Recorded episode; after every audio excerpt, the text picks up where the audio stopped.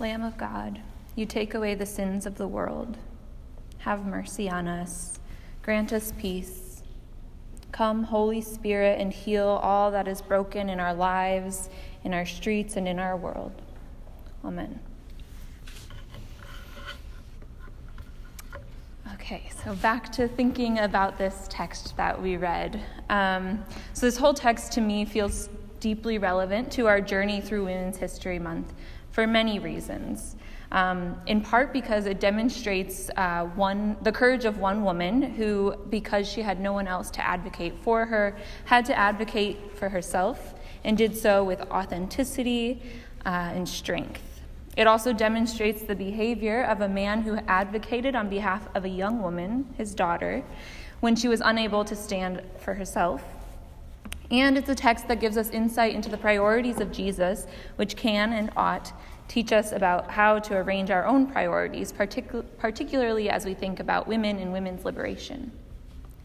When we enter this story in, the in this chapter of Mark, Jesus had just returned to Jewish territory after having cast out an unclean spirit from a man in a Gentile city across the Sea of Galilee. Immediately upon his arrival, Jesus gets off the boat and is swarmed by a large crowd of people. This has been starting to happen to Jesus most places that he's going at this point. Everyone, everywhere, is beginning to hear about this man, Jesus, and the remarkable things that he's been doing. People want to be near him, to hear him, to glimpse him, glimpse him in action, and perhaps to find some healing for themselves. Among those in the crowd was a man named Jairus, who we're told was a leader in the synagogue. That we know this man's name and one of the roles he played in his, in his community uh, indicates that Jairus had some kind of significant status. In the grand scheme of Jesus' own narrative, Jairus is sort of a side character. But for Mark, he's still important enough to name. Though Jesus is often in conflict with Jewish religious leaders, Jairus, perhaps out of belief in the miraculous things he has heard about Jesus, or perhaps out of desperation, decides to approach Jesus with a specific request. Upon encountering him, Jairus, this well known, well respected leader, immediately falls on his knees and begins to beg Jesus to come with him so that he can lay hands on Jairus' daughter and save her. Jesus hears Jairus' cry. He hears the desperation, fear, and grief in Jairus' voice, and he agrees to go to his daughter. And so Jesus and his disciples begin to follow Jairus, making their way through this massive crowd. The text makes it clear that the crowd was not just watching from a distance, but was pressing in on Jesus. Within this crowd was a woman who, in contrast to Jairus, remains unnamed. The English translation of the Greek uh, text states that the woman had been suffering from hemorrhages for 12 years. The Greek is a little more vague, simply stating that this woman, this woman had been with a flow of blood for 12 years. Regardless of what exactly was causing the bleeding, this woman would have been uh, considered ritu- ritually unclean. Additionally, not only has she suffered from this blood flow uh, for 12 years, but the text says that she has also suffered under many physicians, and that she had spent all that she had on those medical bills, with nothing to show for it except more desperation, more suffering. Unlike Jairus, it seems as if this woman had no intention of drawing attention to herself or her predicament. Perhaps attracting attention for this woman could have gotten her in trouble if people recognized her as someone who was unclean. At any rate, it would have at least, I imagine, increased any shame or embarrassment that she was already bearing. Besides, it was clear that Jesus was on a mission and in a rush. But she had overcome so many obstacles to be there that day, to get as close as she had.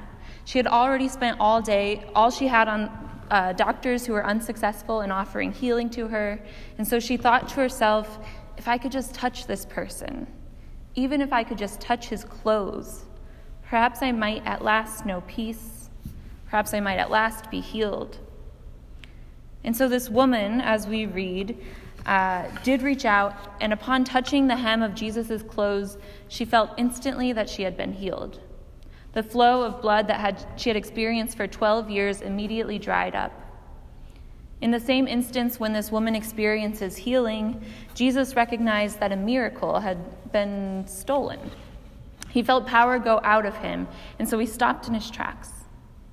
Despite the urgency of the mission he was on, he stopped and he asked the crowd, Who touched me? His disciples, looking around at the swarming masses of people, looked at Jesus and said, Are you serious? What kind of question is that? It could have been literally anyone. Truthfully, if I had been this woman, I think I would have tried to sneak away. The physical healing had already been experienced. The crowd was large enough that she could have slipped away unnoticed but she doesn't. Instead, in another act, this one made not out of courage, according to Mark, but instead out of fear, the woman comes forward. She, like Jairus earlier, falls on her knees in front of Jesus, and this time it's her chance to speak to Jesus of her desperation. The text here reads that the woman told Jesus the whole truth. She told him everything. She shared her story. She told him about the despair, the isolation, the fear, and the pain that she had lived with daily for 12 years. She told him about her experiences with the physicians and how she no longer had anything because of the expenses of those visits. She told him about why she was in the crowd that day and what she had hoped for, what she had to overcome in order to be there. And Jesus listened. He didn't rush her. He didn't make assumptions about her or her intentions. He let her speak her truth, and he listened, and he believed her. Jesus made space for a woman, and a ritually unclean woman, to advocate for herself, to write her own narrative, to, for the first time, maybe ever, get to speak for herself rather than allowing society to define her identity. When I read this story, I can't help but think of Jairus in this moment. The relief he must have felt when Jesus agreed to come with him perhaps began to dissipate the longer the woman spoke. The hope of getting to his daughter before her death was fading with each second they were stalled by this unnamed woman. But Jesus knew what had to be done. And while Jairus' daughter did need to be healed, this woman, who had already experienced physical healing at this point, needed to be heard. Jesus didn't stop doing what he set out to do. No, he actually moved deeper into that call. Jesus listened to this unnamed woman, this woman who had come forward alone because she had no advocate except herself.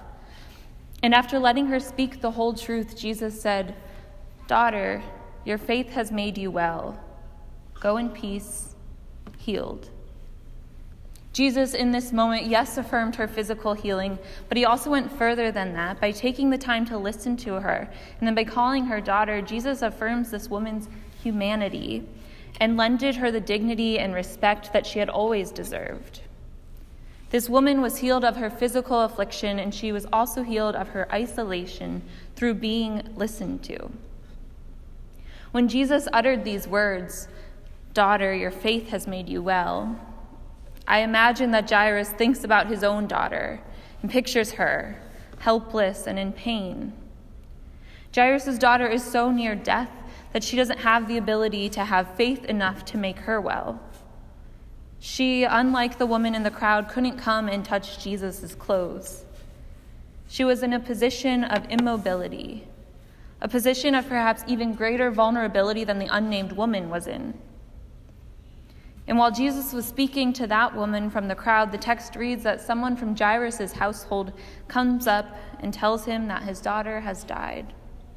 There's no use to, bring, to bringing Jesus to her after all. Jairus might as well leave him alone. Jesus turns from this woman, whom he called daughter, to look at Jairus and indicate that they will continue to his home. Jesus tells Jairus to not fear, but only believe. We are left to assume that Jairus somehow manages this task. Perhaps this was only possible for Jairus because he had just witnessed the miracle experienced by the woman in the crowd, and he had just heard her story.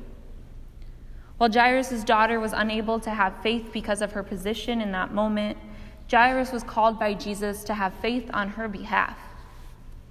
And when they arrived at Jairus' home, Jesus addresses the crowd of mourners and assures them that the girl has not died but is only sleeping. To this, the crowd laughs, believing Jesus to be foolish.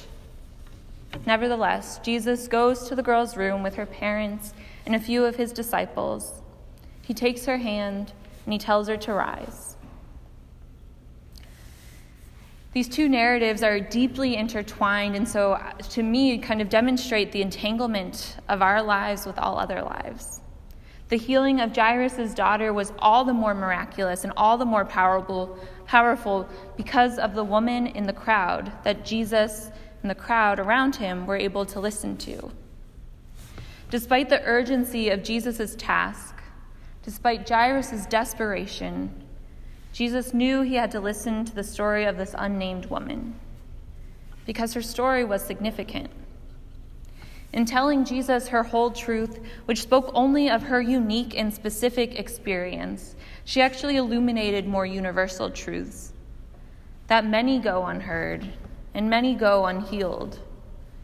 That the difficulties people find themselves in are not always due to their own failures that in the most devastating and difficult moments of our lives, if we can find something, someone to believe in or to hope in, we can carry on and find courage within ourselves. There's challenge in this text, and there's also hope, beauty, and comfort. We are not alone in our suffering. Jesus hears our cries and responds. Jesus accompanies us in our grief. My prayer is that all women, like the woman in the crowd, might have the audacity to approach those who are in the position to address our needs, to advocate for herself, and to share her whole truth. And I pray that we, like Jesus, might recognize that our call is to listen, to believe, and to respond in love to all people, but especially those who have historically and still presently go largely unheard.